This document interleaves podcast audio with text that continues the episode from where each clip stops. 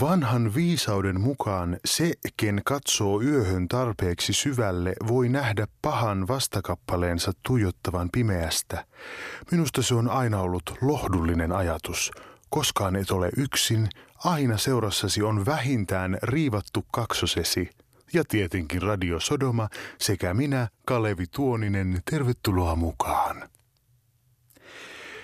Hei sinä kuulija, joka kävit kirjoittamassa paskalla autoni tuulilasiin, että hinttari, et ehkä tiennyt, että sattuman syystä lepäilin autoni takapenkillä, kun toimitit synkeää tointasi. Seurasin sitten sinua kotiisi ja vastasin palautteeseesi. Sinulle tiedoksi, koirasi ei karannut, hän ei ehtinyt tehdä sitä. Nyt ohjelman pariin.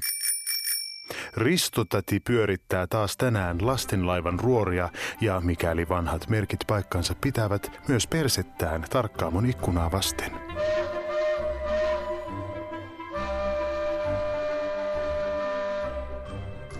Pim pam pum, taas kaikki pikkupilluna pittessä on ristutati ja vähintään 3,5 promille ja nyt me soudetaan. Tämä on nimittäin lastenlaiva tai vituttamaan mikä laiva on. Tämä on kusen polttama loukko, jossa ei yksikään itseään kunnioittava toimittaja vittä sekuntiakaan, mutta Ristotati viettää. Ristotärin itsekunnioitus on nimittäin mennyt. Sen vei Suomen Yhdyspankin saunaillat 80-luvulla. No mutta joka tapauksessa niin tämän ohjelman nimi on Lasten laiva – ja sen nimen on varmaan keksineet jotkut ihan helvetin viisaat tuottajasedät semmoisessa lasisessa toimistossa, jonne ei muuten ristutetä ja päästetäkään sen jälkeen, kun Ristotelille kävi se yksi juttu sen banaanin kanssa.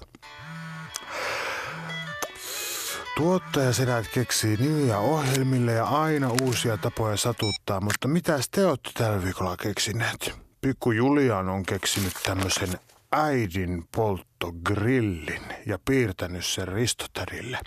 Nyt, pikku Julian, kuule, sä saat niin monta pistettä, että ei edes Ristotäti saanut silloin, kun osas vielä laittaa jalat ristiin diskan taakse.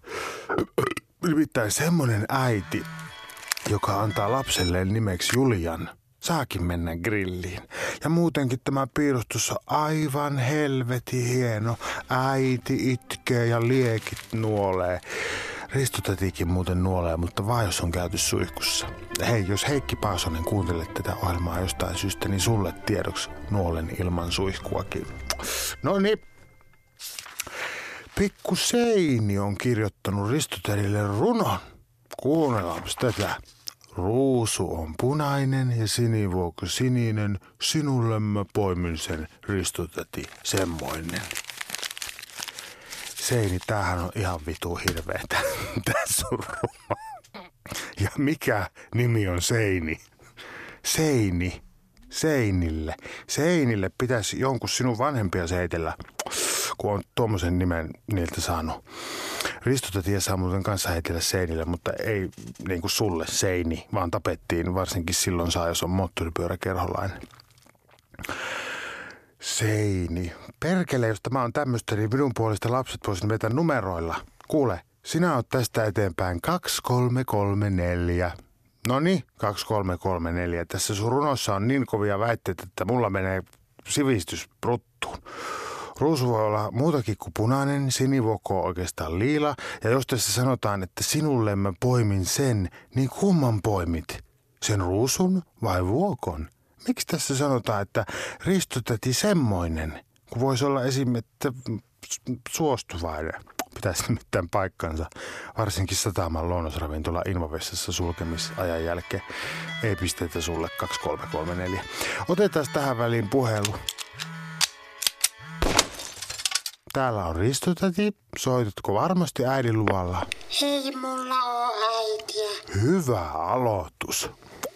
Miksi sä tykkäät niistä moottorikerhomiehistä? No kuule Jarkko, ne kohtelee mua niin kuin kengänpohjaan tarttunutta paskaa, joka mä oon ja mä nautin siitä. Ai siitä, että sä oot kakka. No en, vaan siitä, että mua rangaistaan siitä, että mä oon. Mä en ymmärrä. No sä ymmärrät sitten, kun sä kasvat isoksi ja kaikki, mistä sä oot haaveillut, kuolee. Ja sä tajut, että sä oot vaan kasaa verta ja paskaa ja että jos joku saa sut joskus tuntemaan jotain, edes kipua tai inhoa, niin sekin on parempi kuin se jokapäiväinen ei mitään, mikä sun elämästä on tullut. En mä ehkä ymmärrä, mä sain tänään karkkia, vaikka mulla ei ole karkkipäivä. No tossa on jotain samaa kuin tässä mun tyhjyydessä. Heippa. Heippa Jarkko. Muista, että kaikilla pahoilla ajatuksilla on seuraukset. Otetaan vielä yksi puhelu. Rakas, Älä soita minulle tänne töihin. mä kuulin mitä sä sanoit tolle pojalle ja mä ajattelin, että toi sun jatkuva itseinho on just se syy, miksi mä en pysty kannattelemaan sua. Ei, ymmärrätkö, se ongelma on toi sun psykoterapeuttinen mussutus. Sunkin piti olla elinkautisvanki, mutta sä oot niinku karvaseksi murhaajaksi naamioitunut Maaret Kallio. Mä haluan rankasian ja rakastajan samassa paketissa. Ei, sä, sä luulet, että sä oot ihan tyhjä ja huono, mutta mä haluan kertoa sulle, että sä oot kaunis. No mä haluan kertoa sulle, että ota sun toinen jalkaterä ja työnnä se perseisessä niin, että et sä voi enää tassutella mun rappukäytävää itkemään. Hyvästi. Nyt on lasten laiva ajanut, kuulkaa, niin monen karikkoon, että jätetäänpä koko paska ja uidaan sinne, missä atopiaa ei oo. Hei, putipuli.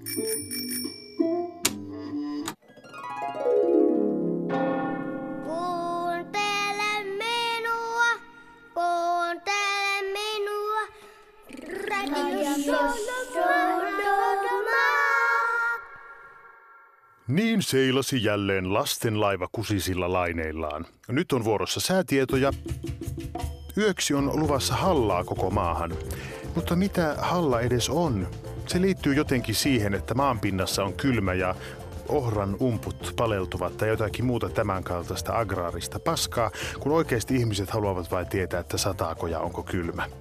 Niinpä minulla on ilo kertoa, että kuurosateita on luvassa ja vuoden aikaan nähden poikkeuksellinen kylmyys vaivaa. Seuraavaksi ohjelmassa Ylen hyvä Yle-ohjelma, jonka on tuottanut Yleisradio ja joka kaikkien Suomen alueella lähettävien radiokanavien täytyy ajaa omassa ohjelmavirrassaan, joten nyt on vuoro Yleisradiolla. Ylen hyvä Yle. Hei, minä olen Timo Yle Xltä. Ja minäkin olen Timo, Yleisradio Sosiaalitalon kellarista. Ja yhteensä me kaksi Timoa olemme 0,0007 promillea koko Yleisradion työvoimasta. Yleisradio työllistää miljoonia suomalaisia. Yksin TV2 uusi päiväsarja työllistää 132 prosenttia suomalaisista näyttelijöistä. Puoli seitsemän ohjelmassa on töissä 1423 toimittajaa. Yle on Suomen suurin ja parhain asia. Tämä ohjelma kertoo siitä, miten suuri ja paras asia on Yle. Niin, kaikki tietävät kyllä, miten paras asia Yle on. Ne, jotka eivät tiedä, voivat katsoa tämän ohjelman useamman kerran.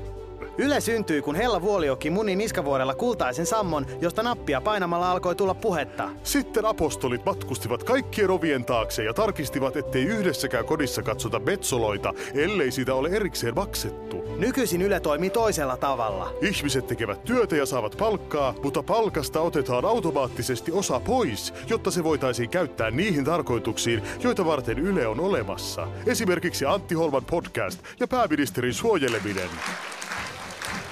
Ensi vuonna Ylellä nähdään minun puheen joka päivä kaikilla kanavilla.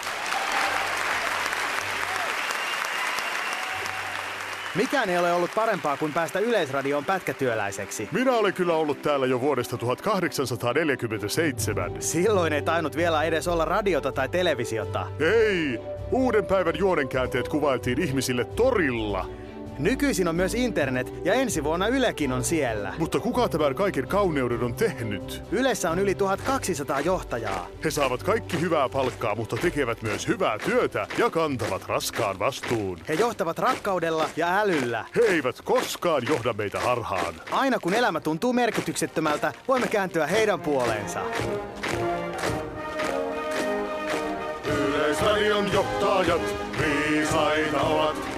Yleisradion johtajat ovat tosi kovat. Johtajat Yleisradion meitä hyväilevät. Yleisradiossa on aina kaunis kevät.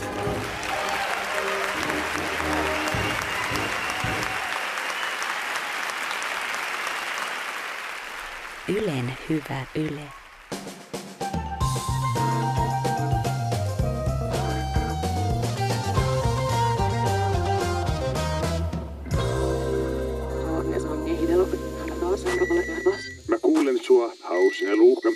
Nää sun viestit. PS, sä et enää avu.